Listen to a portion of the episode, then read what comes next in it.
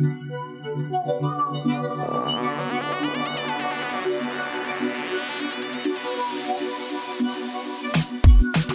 listening to the B School podcast. I'm your host, Taylor Elyse Morrison, embodiment coach and founder of Inner Workout. Consider B School your invitation to becoming a student of yourself. So come on, let's get studying. Everyone. Welcome back to B School. We're here with another guest. Today, I've got Sarah Ferris on the podcast. She is an emotional intelligence. Don't worry, we'll dive into what emotional intelligence means. An energy expert, and she's the founder and principal of Vibe Elevated, where she really serves a worldwide client base, helping people develop greater emotional awareness and resilience in the workplace and beyond. She's a member of the Female Founders Collective. She's been published in Mind Body Green, which is one of my favorite sites. And she's also collaborated with brands such as Free People, Lululemon, Athleta, and The Riveter. Thank you for being on the show, Sarah. Thank you for having me. I'm so excited to be with you. So, when we connected, I got so excited because I feel like we talk about IQ a lot, and EQ is maybe over the past five years or so, it started to get a little bit more shine, but still in pretty like businessy and corporate settings. But it's not just something that you talk about all the time. Emotional intelligence isn't something that people are always familiar with. So could you just tell us what emotional intelligence actually is? Yes. So, a little bit of quick history. Emotional intelligence is a term that was created by two researchers, Peter Salovey and John Mayer, no, relation to the singer, around the 1990s. And then it really came into popular culture because a book by Emotional Intelligence by Dan Goleman was published in 1996. So that's when the idea started to become more mainstream. Um, but to your point, it really hasn't come into a dialogue and a language in our everyday culture and society until fairly recently.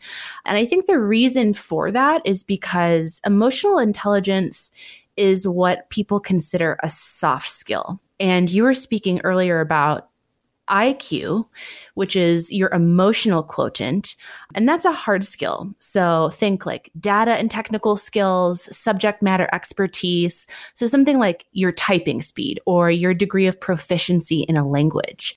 And for a long time, the emphasis was on intelligence or things like those hard skills. Emotional intelligence is our ability to perceive, evaluate, and respond to our emotions and the emotions of others, as well as our ability to use that awareness to manage our behavior and relationships.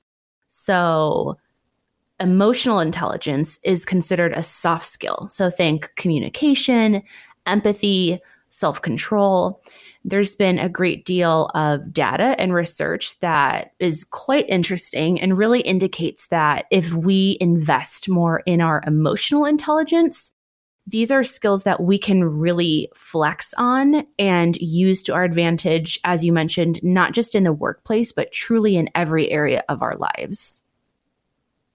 Thank you. That's really helpful because whenever something starts to be a buzzword, I feel like it makes the definition murkier and murkier because everyone's taking it and putting their own spin on it. So that was just a great primer on the idea of emotional intelligence.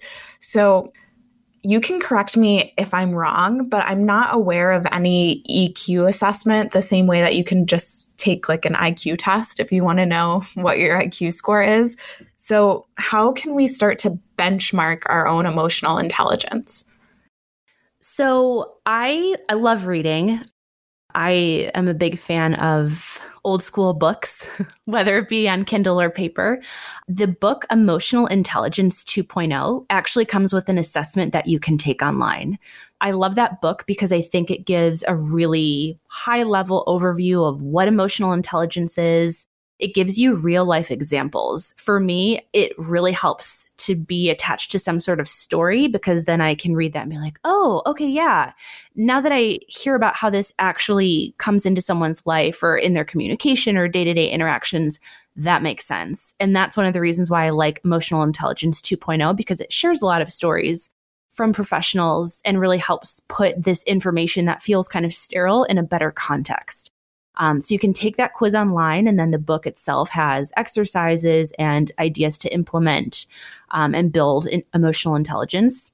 There are a couple of online, there are a bunch of online quizzes out there, to be honest. Psychology Today has one that is quite robust. I think it's about 45 minutes long and almost 150 questions. So if you really want to spend time on this, Psychology Today has a good one.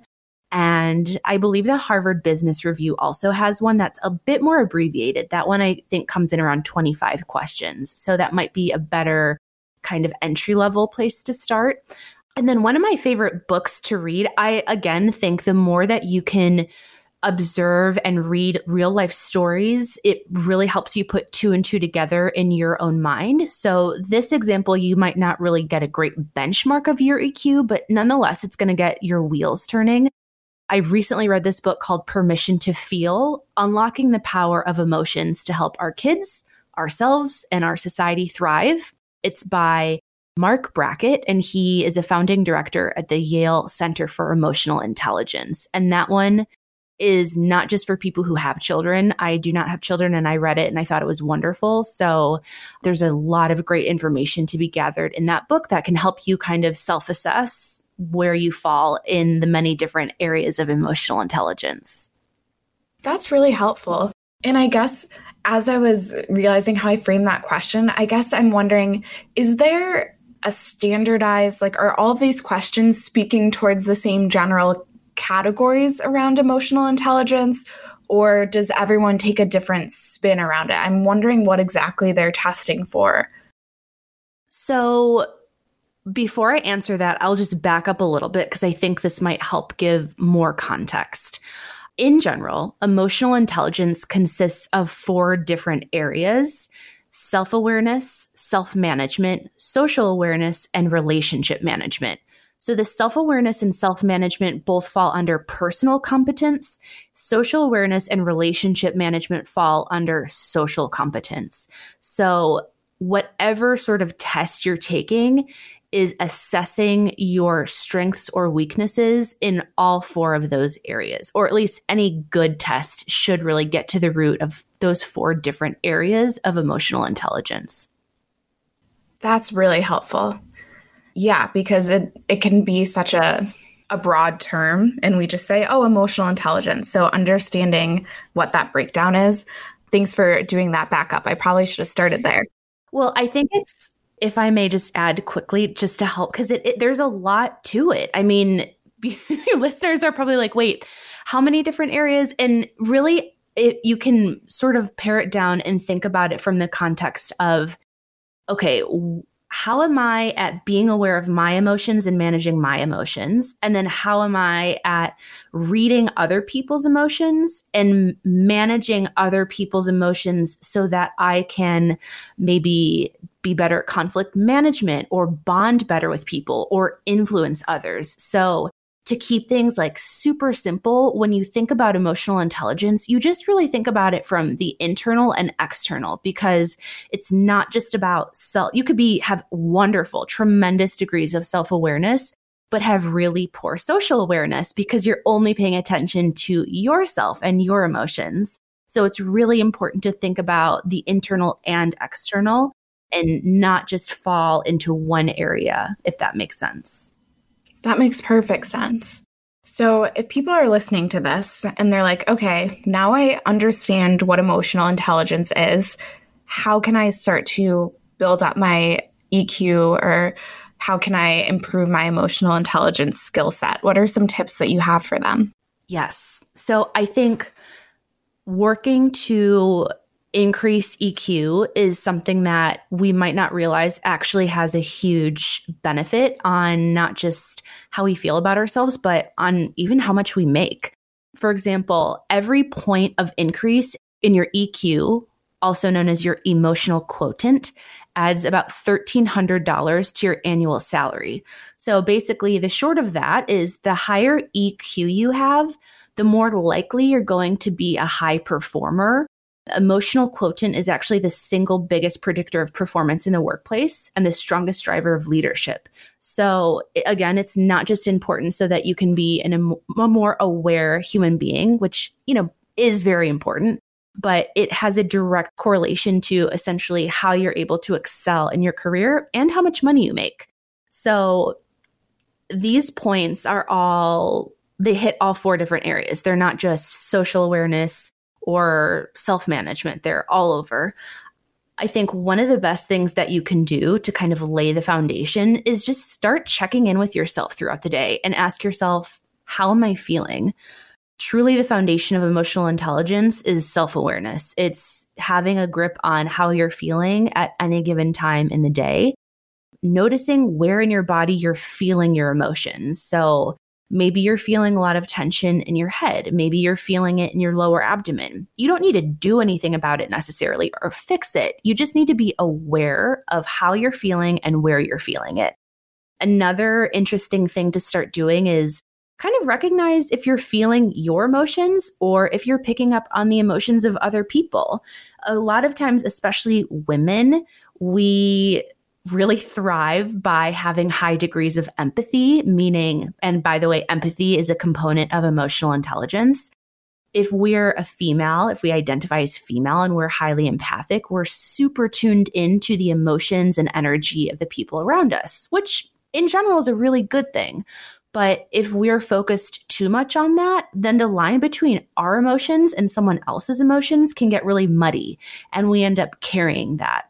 So being aware of, is this mine or is this someone else's can be a really, really strong catalyst to understanding how you're being affected by other people's emotions. I really love that question. It's a big one. I, I tell most of my clients because again it's it's just it's so easy to get swept up especially with people close to us you know our family our close friends. I mean how many times have you been in a conversation and walked away and really felt what that other person was feeling? That is empathy in action. So it's a really really i will say transformational question to start asking yourself. Yeah that's something i want to start incorporating I feel like I'm starting to be really in tune with how things feel in my body and that comes natural to me but i don't really think about where that tension always came from and if it's something that i've absorbed or if, if it's actually coming from within mm-hmm. so yeah i'm sitting here like hmm i want to go do some journaling now awesome Well, I have these three lightning questions that I ask everyone who comes on the show. And so the first question that I want to ask you is what is something that you've learned recently that you're really excited about? I don't know that I'm like super excited about, more just motivated and inspired. As a business owner, I have started my business Vibe Elevated from the ground up, and it's been the most challenging but most rewarding experience. and I think something that I've learned very recently on a deep level is that you really are not going to get what you want by waiting for people to approach you. You really have to ask and put yourself out there, even if something feels far fetched. I don't know if you are familiar with the Enneagram. Have you heard of it? Yes, I'm a three wing four. okay. Ooh, interesting. I'm a nine wing one. And as a nine, it's really difficult for me to be direct and ask for exactly what I need. And that's been something that I've really been focusing on, especially as a business owner. And I think it's a great lesson to learn for all of us, regardless of what we do. Couldn't agree more. That that's a really good learning that hopefully all of us will choose to to adopt that learning as our own as well. What is something that you're currently in the process of unlearning? So, kind of on that note of asking and putting yourself out there, I'm always working on feeling comfortable with rejection. I think again, being in business, you have to get used to hearing no or to, you know, be rejected in whatever form that comes in and not let that get you down because man, if if we let the no's in our life really prevent us from moving forward, where would we be? And I think it's the being resilient and having grit. I was reading this book recently and they talked about grit and I'm like, ooh, that's a really good word because you really have to have grit sometimes. And I think when you deal with or unlearn the fear around rejection, you really develop grit. And I think that's an important skill that we probably could all benefit from. Yeah, I love Angela Duckworth's work around grit. And that's something I'm always trying to cultivate within myself as well. Mm-hmm. And then the last question, this one's super fun for me. What's a way that you've grown that you're proud of? And I really invite you to step into bragging and really feeling the sense of pride that a lot of times as women, we don't allow ourselves to do that. This is your time to celebrate yourself. Ooh, I love this. man, this is a really good question. This and all of my answers, I feel like, are so tied into the same thing, the same topic, and the same space. I've recently started doing five things a day that feel either extremely intimidating or really scary professionally. And the first day that I did it, I remember just feeling kind of nauseous and just feeling a lot of like visceral reactions in my body, but knowing like, listen, if you want your business to grow, if you want to get to these places that you've really defined for yourself, you have to start doing these things. And looking back on myself, I mean, truly, even six months ago, there are things that I probably would have put on my to do list and then just casually let slip from one week to the next. And I've really made an effort to get over that and just do it just like jumping in and not worrying about what's going to happen, just doing it. And I'm I'm really proud of myself because it takes a lot of courage, it takes a lot of resiliency and when you are running a business or doing anything that has a lot of risk involved, it can feel paralyzing. And I think, you know, acknowledging the fact that like we all feel scared about doing the things in our life that feel risky. Um, it's something that we can probably all identify with. But at the end of the day, it's one of the hardest things to do. So, really leaning into that discomfort and doing something that in your head you're like, no, don't do it. Like, you're never going to see succeed, but just choosing to not listen and doing it anyway. I'm super proud of that. Thank you for sharing that. You should be proud of yourself for that. That takes yeah, a lot of inner you. work. And there's this book that I love. I talk about it probably at some point every month, but it's called Secrets of Six Figure Women. And one of my favorite quotes from that book is like, feel the fear, have the doubts, go for it anyway. And just learning how to, this was a theme in so many of your answers of learning how to put yourself out there, know that you're not exactly sure how it's going to go, but deciding to do it anyway, that takes a lot of strength. So I'm proud of you too. Oh, thank you. I appreciate that. Yeah, it's very much um, learning about the Enneagram has actually been incredibly helpful because I know, like, oh, this isn't just something that I feel like this is a foundational part of who I am, and I don't need to let it stop me, you know? And um, yeah, it's it's been good. It's been good for my nine self.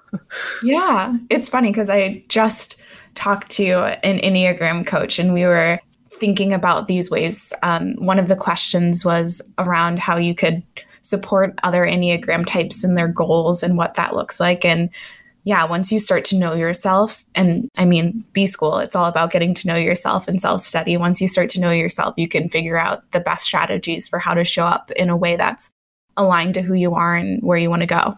Yeah. And really, like, that's emotional intelligence. You know, it's just having the awareness of who am I and how am I showing up right now and what can I be doing differently to have that level of influence or impact that I want. That's why I'm so passionate about it because I'm sure you've explored this theme in so many different ways on here in the work that you do, but we can't control what happens to us in life. I mean, maybe we can a little bit, but at the end of the day, the only thing we really have control over is how we choose to respond. So let's focus on what we do have control over so we don't go crazy in the process and really put ourselves in tough situations trying to overexert control because that never ends well. so true. And I feel like that's a good note to end it on, just reminding like with emotional intelligence and getting to know ourselves and then understanding how we relate to others. At the end of the day, the main piece that we can control is ourselves and we can try and kind of exert influence in other places. But yeah, that self knowledge is so, so important. Sarah, if people want to continue this work around emotional intelligence and really build up their skill set in that area, how can they stay connected with you? Where can they find you? Tell us all the places. Sure. So I send out a monthly or bi monthly email, and you can join the free list at Vibe Elevated. That's V I B as in boy E elevated.com slash connect to join that email list. It's got a lot of free tips and tools and techniques.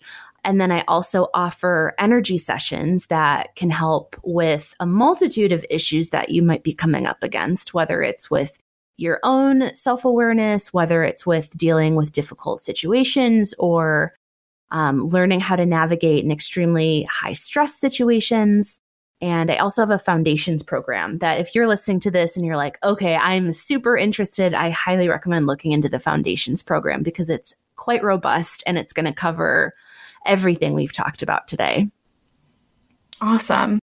I will link to everything in the show notes, so don't feel like you need to remember this all off the top of your head.